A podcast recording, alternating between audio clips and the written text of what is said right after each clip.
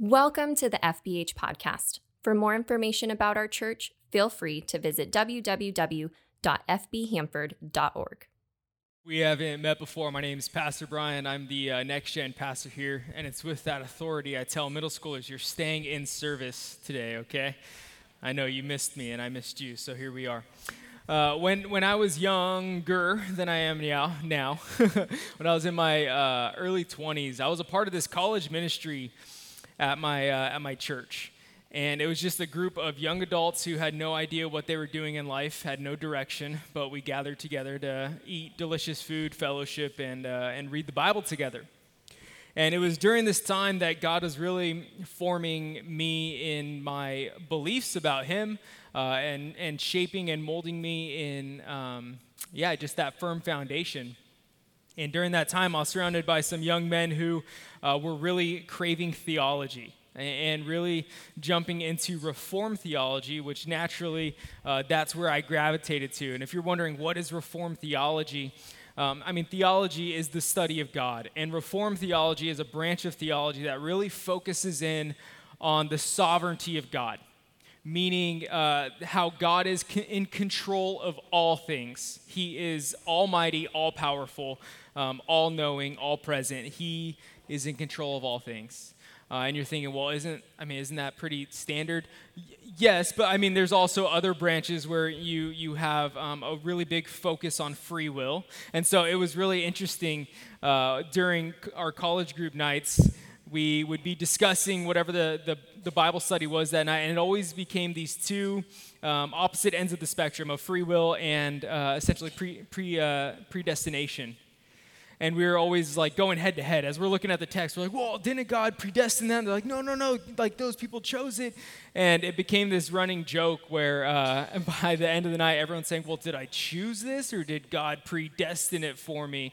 And uh, one, of my, one of my closest friends, he, uh, he actually really struggled with this. Like, he would lie awake at night in bed. And this isn't a joke because he's like a really deep thinker. He would lie awake in bed at night, staring at the ceiling and be like, okay, do I have any free will?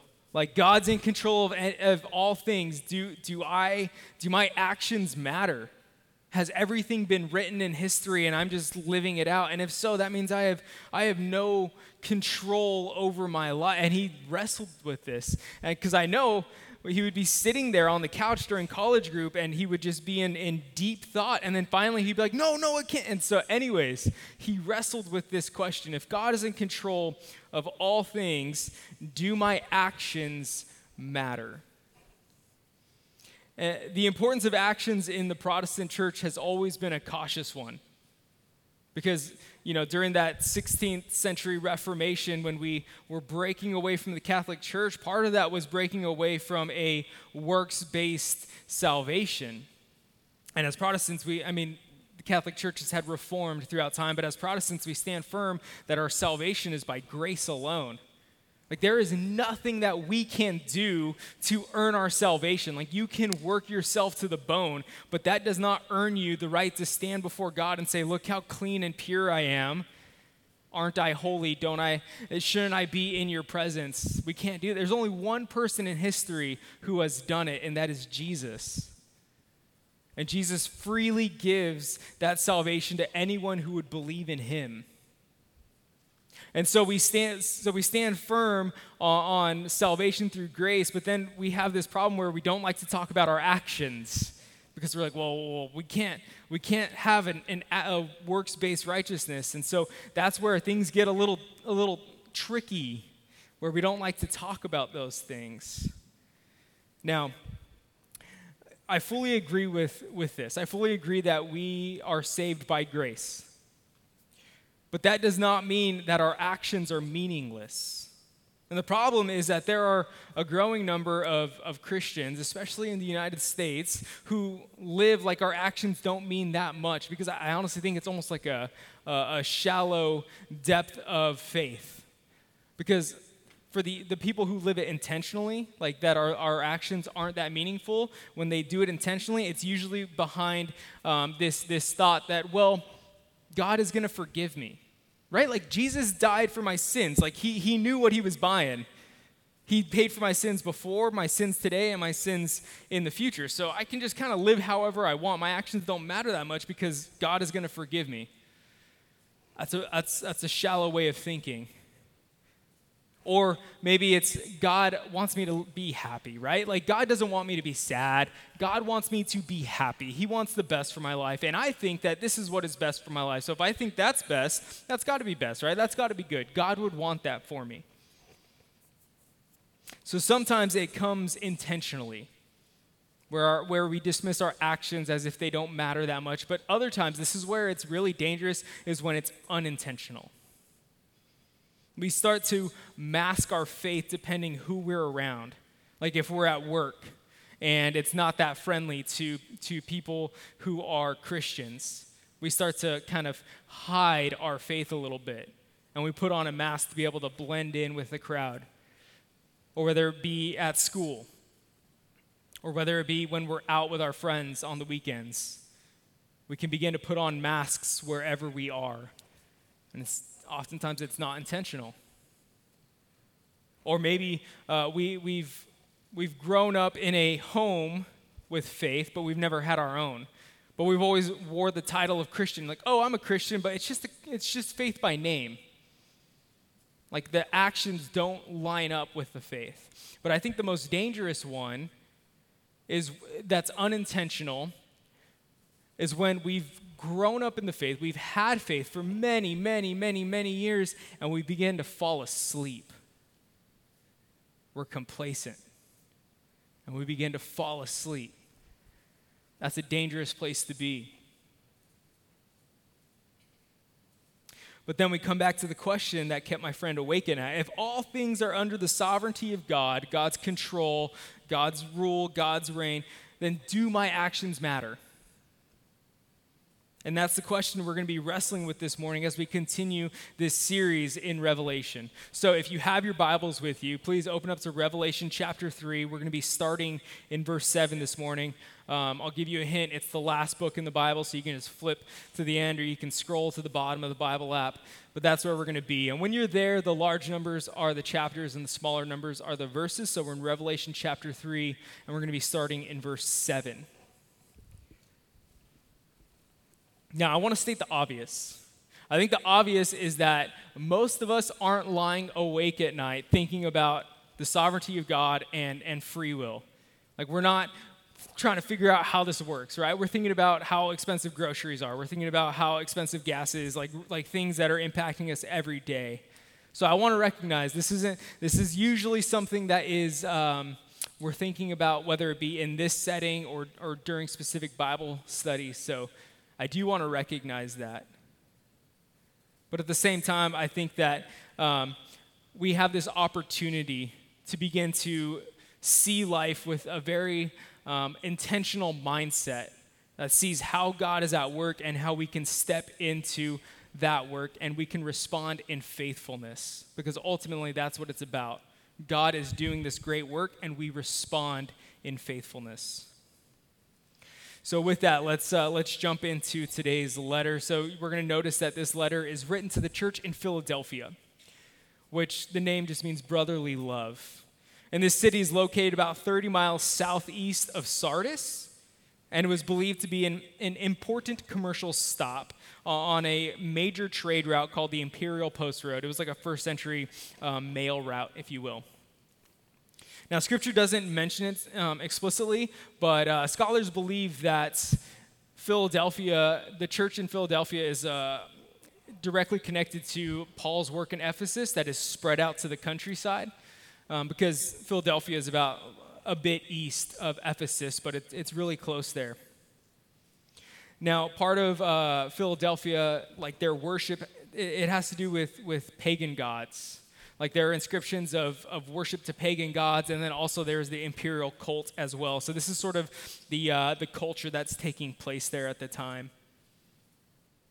So with that, let's we're going to read the text all the way through, and then, and then we'll jump um, section at a time.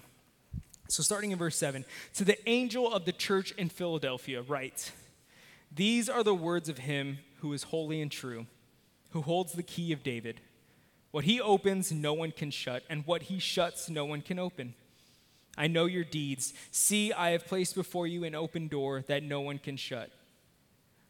I know that you have little strength, yet you have kept my word and have not denied my name. I will make those who are the synagogue of Satan, who claim to be Jews, though they are not, but are liars, I will make them come and fall down at your feet and acknowledge that I have loved you. Since you have kept my command to endure patiently, I will also keep you from the hour of trial that is going to come on the whole world to test the inhabitants of the earth. I am coming soon. Hold on to what you have so that no one will take your crown. The one who is victorious, I will make a pillar in the temple of my God. Never again will they leave it. I will write on them my name, the name of my God, and the name of the city of my God, the New Jerusalem which is coming down out of heaven from my God. And I will also write on them my new name. Whoever has ears, let them hear what the Spirit says to the churches. There's a lot there. So I'm, I'm going to kind of lay out a little bit of a roadmap of where we're going, uh, just to make sure that you're able to, to track along with me. And I want to tell you, we're not going to get to everything in here. There's a, there's a lot of good, good stuff in here and some good symbolism, things like that. We're not going to be able to get to it all. So I want to encourage you to do some Bible study this week if it piques your interest. Um, but we're, we're going to start out with that, that first verse and look at how that is speaking to Jesus, uh, about who Jesus is, and that's really important. And then we're going to look at how throughout the letter we see this intertwining between God's sovereignty and humanity's um, responsibility to respond in that. So, the beginning of this letter is similar to the previous letters in which the opening lines are in reference to Jesus. Consider the three groupings that are mentioned here. Um, so, we have the first one that Jesus is holy and true.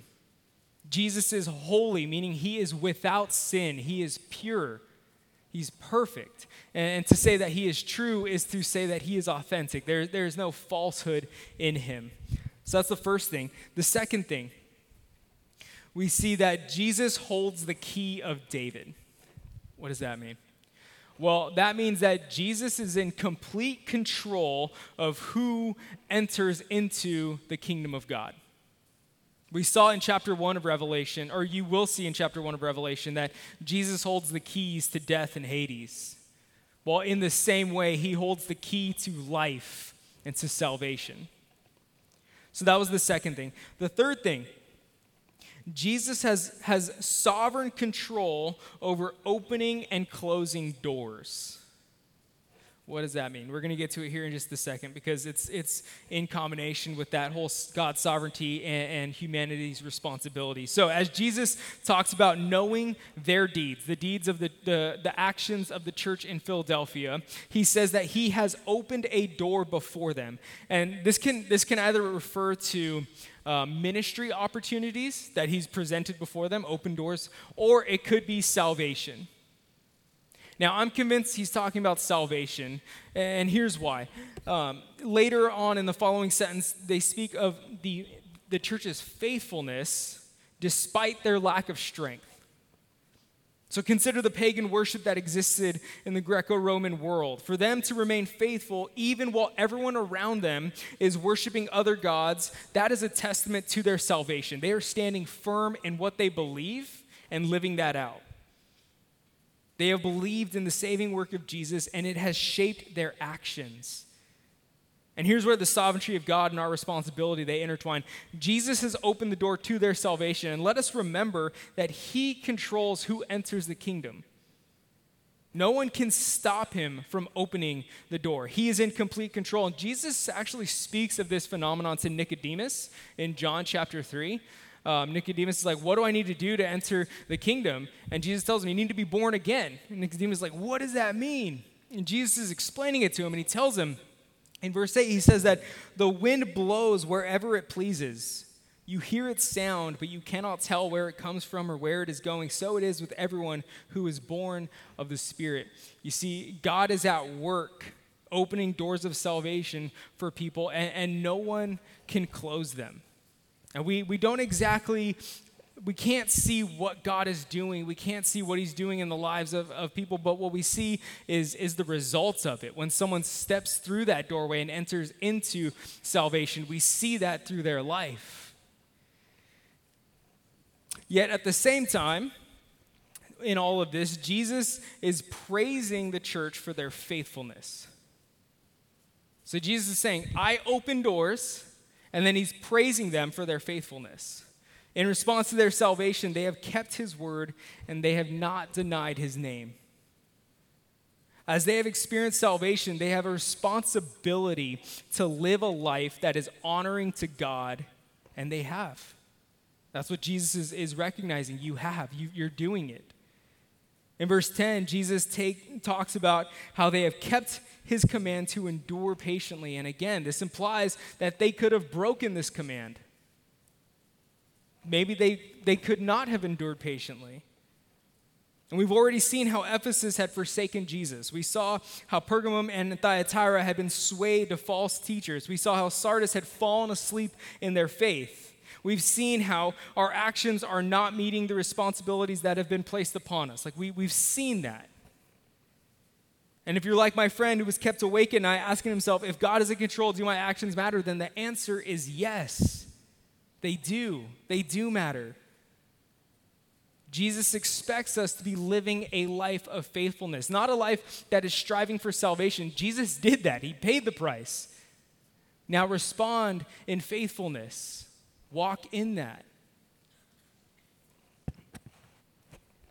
Here's what I mean James gives, gives us this very clear picture of how our faith and our actions must align. So in James chapter 2, uh, he writes, What good is it, my brothers and sisters, if someone claims to have faith but has no deeds? Can such faith save them?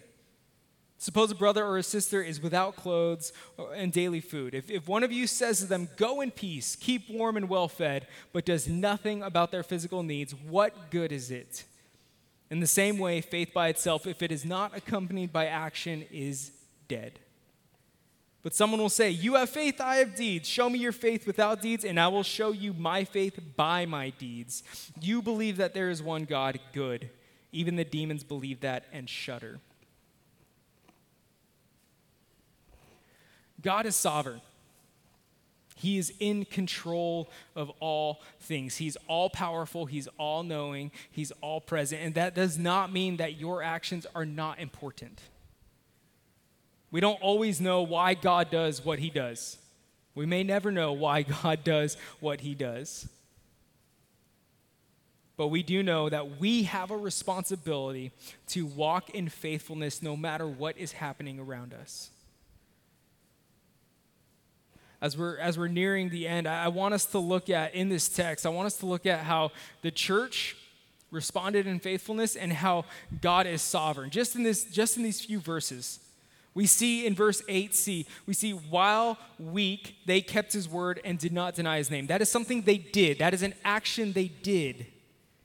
In verse 10, they kept Jesus' command to endure patiently. Those were their actions, those were them responding in faithfulness. Now, consider the sovereignty of God. In, in 8b, he opened the door to their salvation. In 8c, he knows what they have done.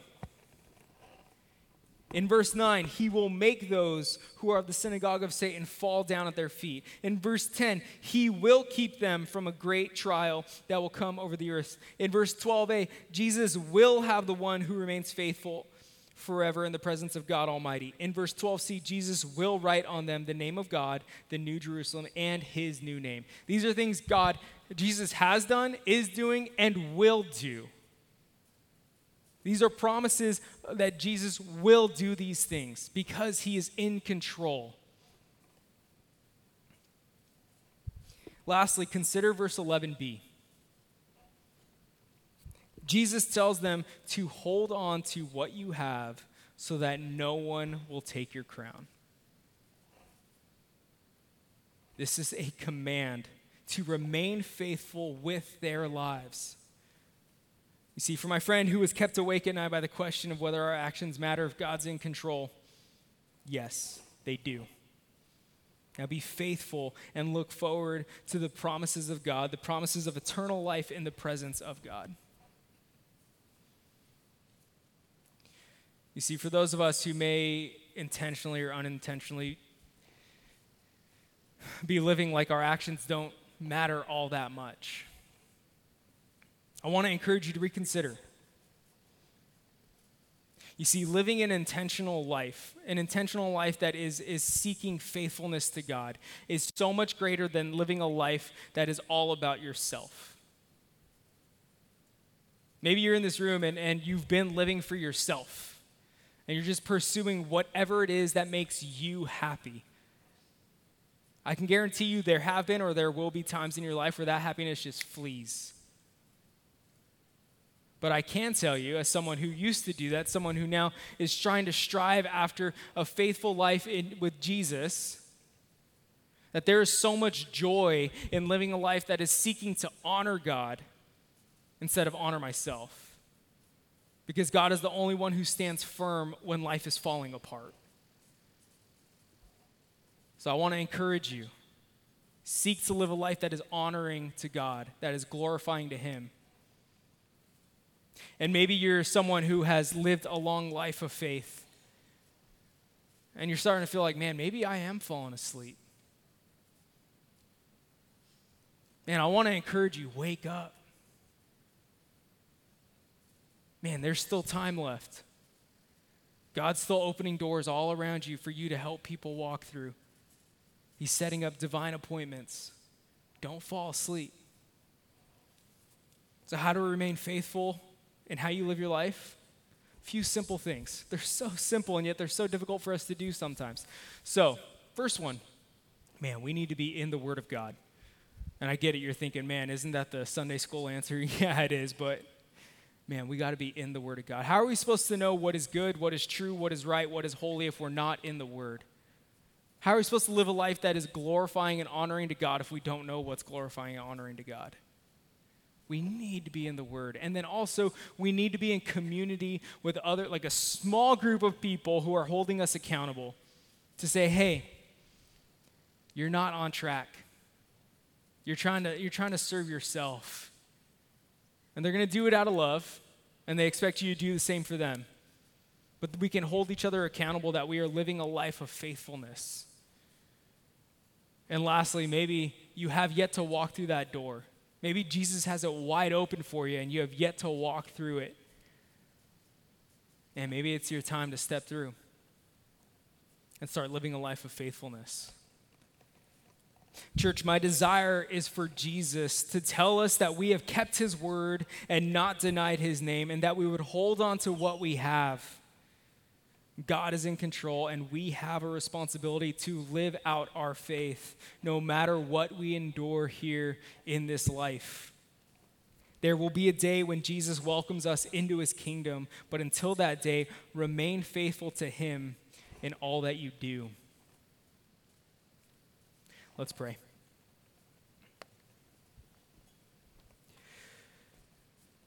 God Almighty, we, we recognize that you are holy. God, that you are worthy of all of our devotion. You are worthy of all that we are. We give it to you. We surrender our will, we surrender our lives in service to you. God, we recognize you're doing incredible things in this world. And you're using us to partner with you. God, help us to remain faithful and steadfast in this life. That we wouldn't fall asleep, that we wouldn't become complacent, that we wouldn't abuse the freedom that grace has given us, but that we would each day walk intentionally in our faith, that we might honor you, glorify you, and receive that joy that only you can give us. And God, if there's anyone in this room, who has yet to walk through that door.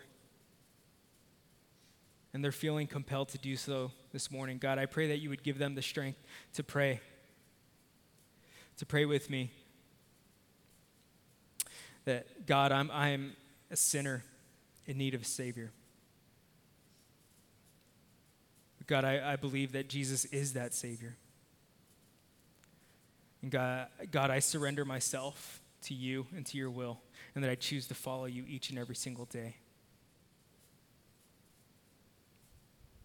So, God, we thank you and we love you, and we pray all of this in the name of Jesus, our Savior. Amen.